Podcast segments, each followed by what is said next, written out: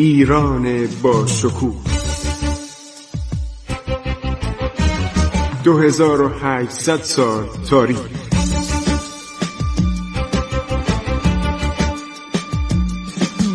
عبور از تاریخ.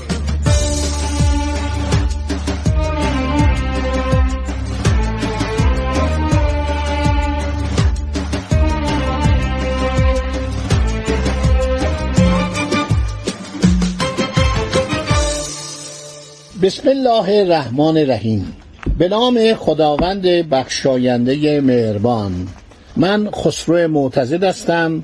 در برنامه عبور از تاریخ با شما عزیزان صحبت می کنم خب گفتیم که عده زیادی از شورشیان عبدالی که به ریاست شخصی به نام سعدالله اومده بودن به مقابله نیروی دولتی اینها شکست می‌خورن و کشته میشن و زخمی میشن و فرار می‌کنن. قشون قزلباش به جای اینکه اینا رو تعقیب کنه چون انضباطی نبود. اون فرماندهان لایق زمان شاه عباس دیگه در عالم حیات نبودن. اینا فرماندهان خوبی نبودن. قزلباش ها یعنی قشون ایران شروع می‌کنن مشغول نهب و قارت اموال عبدالی ها و سلاحایی که در میدان افتاده بود جمع می‌کنن. اون چادرها و پوشها رو ور میدارن. شروع می‌کنن به قارت. یه عده کمی رو دنبال سعدالله عبدالی میفرستن. سعدالله متوجه میشه سعدالله سردار عبدالی که این کسانی که دارن میان دنبالش عدهشون کمه. خود فتلی خان بود بیچاره. این دیگه در خجالت شاه سلطان حسین مونده بود. سعدالله برمیگرده حمله می‌کنه به این کسانی که در تعقیبش بودن از قشون ایران. اولین نفر فتلی خان کشته میشه. بنابراین این یاغیان میان و حمله می‌کنن به قشون اصلی قزلباش که مشغول جمعآوری چادر و گلیم و وسایل داخل چادرهای این سرداران و سپاهیان عبدالی بودن همه رو می‌کشن تمامی مال و اسباب و کارخانجات و توپخانه قزلباش رو تصرف می‌کنن میرن به هرات. بقیه این سپاهیان پیاده و سواره فرار می‌کنن میان به مشهد مقدس. مردم انقدر خوشحال بودن شنیده بودن که این شورشیان و قشون دولتی از بین برده. چراغانی کرده بودن. نقاره شادیانه می‌زدن. چه کلمه قشنگی. نقاره شادیانه. هر شود که مردم شروع کردن به گریه و زاری و چراغانی رو برداشتن فرشا رو جمع کردن. چون همیشه به عنوان زیبایی فرش میآویختن. فرش انقدر زیبا بود که دیوار شهر رو با اون زینت می‌دادن. سعدالله میره به هرات قوای جمع می‌کنه روانه مشهد مقدس میشه. ببینید چقدر جسارته. مملکت وقتی شاهش اونه شاه سلطان حسین که میره تماشای الاغ سواری یا میره میشینه بسات بزم و شادی و و همش می‌خواسته اونجا کاخ بسازه استخ بسازه. خیلی علاقه داشته. میگه من می‌خوام یه باقی بسازم در سعادت آباد. که درست کرده بود. پولش از رجال جمع می‌کرد. همش مشکلش این بود که چهار تا خانه جدید چهار تا عرض شود که امارت تازه بسازه که نامش در تاریخ بمونه. سعدالله افغان میاد مشهد و معاصره می‌کنه. آلیجاه میرزا محمد علی ولد و نایب آلیجاه میرزا داوود متولی آستانه مقدسه و مقرب الخاقان محمد آقای ناظر مسجد با اعیان. یک جمعیتی می‌کنن. محمد خان برادر فتلی خانو که در مشهد بود نایب شهر می‌کنن. جنگ میشه. اطراف شهر و مخالفین گرفتن. شهر مشهد خالی بدون حاکم بدون قشون بدون سپاه مگر معدودی پیاده برهنه که از اطراف گریخته آمده بودند سعدالله با شش هزار سپاهی عبدالی که سردار و قشون هر شود فتلی خان رو شکست داده بود شهر رو محاصره می‌کنه. همه روزه اطراف و حوالی شهر رو تاخته در دامنه کوسنگی فرود آمده به محاصره شهر می‌پردازه.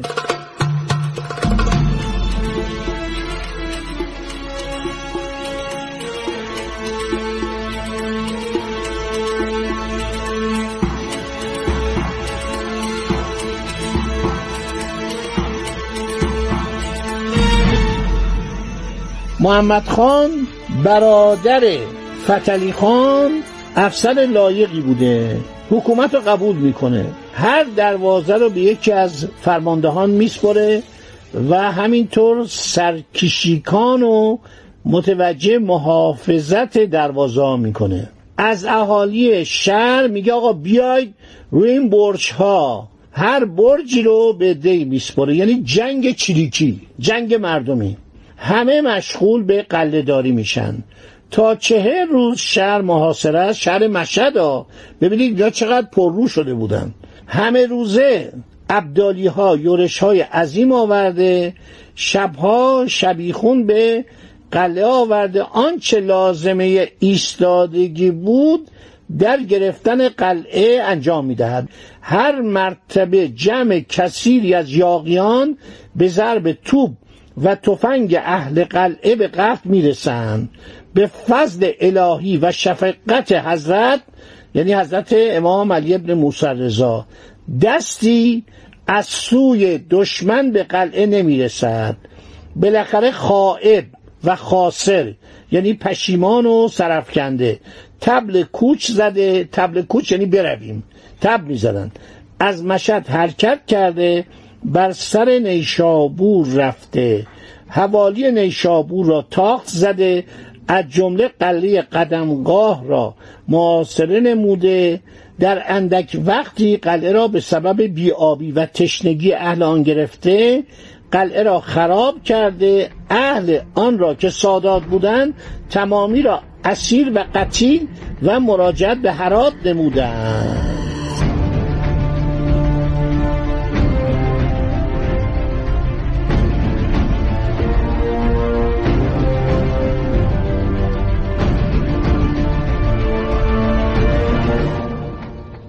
خیلی خوب. این خبرها به اصفهان می‌رسه.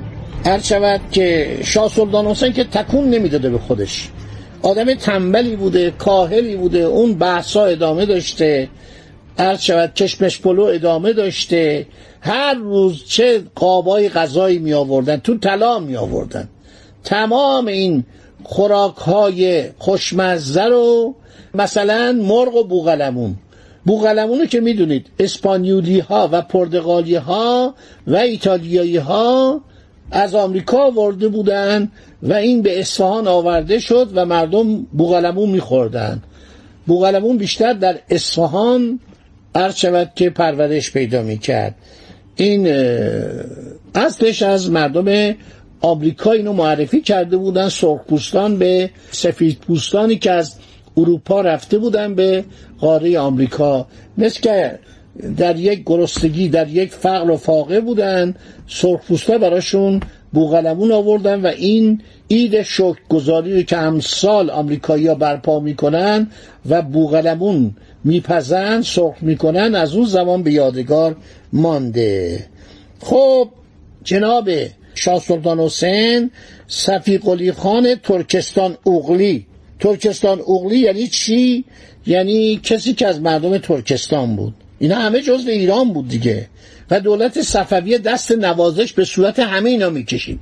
به سر همه اینا می‌کشید. یعنی چه دولت صفویه چه دولت افشاریه رعایای زیادی داشت که اینا مال اطراف ایران بودن.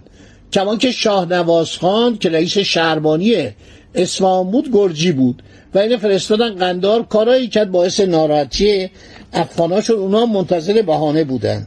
تایفه قلیجایی. خب صفی قلی خان ترکستان اوغلی داروغ اصفهان بهش محبت می‌کنن پاداش میدن حقوق میدن. توبخانه خزانه قشون بسیار از عراق و آذربایجان و خراسان به او می‌دهند. معمول به خراسان و تسخیر حراد میشه.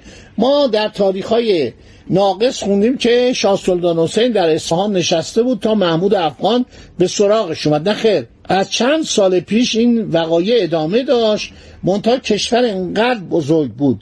شما فکر کنید یک ور کشور تا داغستان ادامه داشت. یک ور تا عرض شود که مرزهای عراق. یک طرف تا آسیای صغیر. یک طرف تا خلیج فارس. این کشور انقدر نقشش الان جلوی منه. وقتی نگاه می‌کنم می‌بینم دو میلیون و ششصد هزار کیلومتر مربع. ماتیوس زویتر آلمانی کشته 1722 چاپ آلمانه و همینطور یک شخص دیگه جوزه دوروی جوزه دوروی که نقشه بردار دولت فرانسه بوده در زمان شاه سلطان حسین در ایران داشته نقشه کشی می‌کرده. همه اینا منتشر شده مرحوم دکتر محمد حسن گنجی خدا بیامرز استاد عزیز من اینا رو از اروپا آورد و اینجا چاپش کردن. موجوده. خب دوستان برنامه من ساعتش تموم شد. این یک رو من باز از شما خداحافظی می‌کنم. انشالله در برنامه بعدی دنبال این ماجرا رو میگم. می‌خواستم بهتون بگم که به همین سادگی نبود محمود افغان میاد.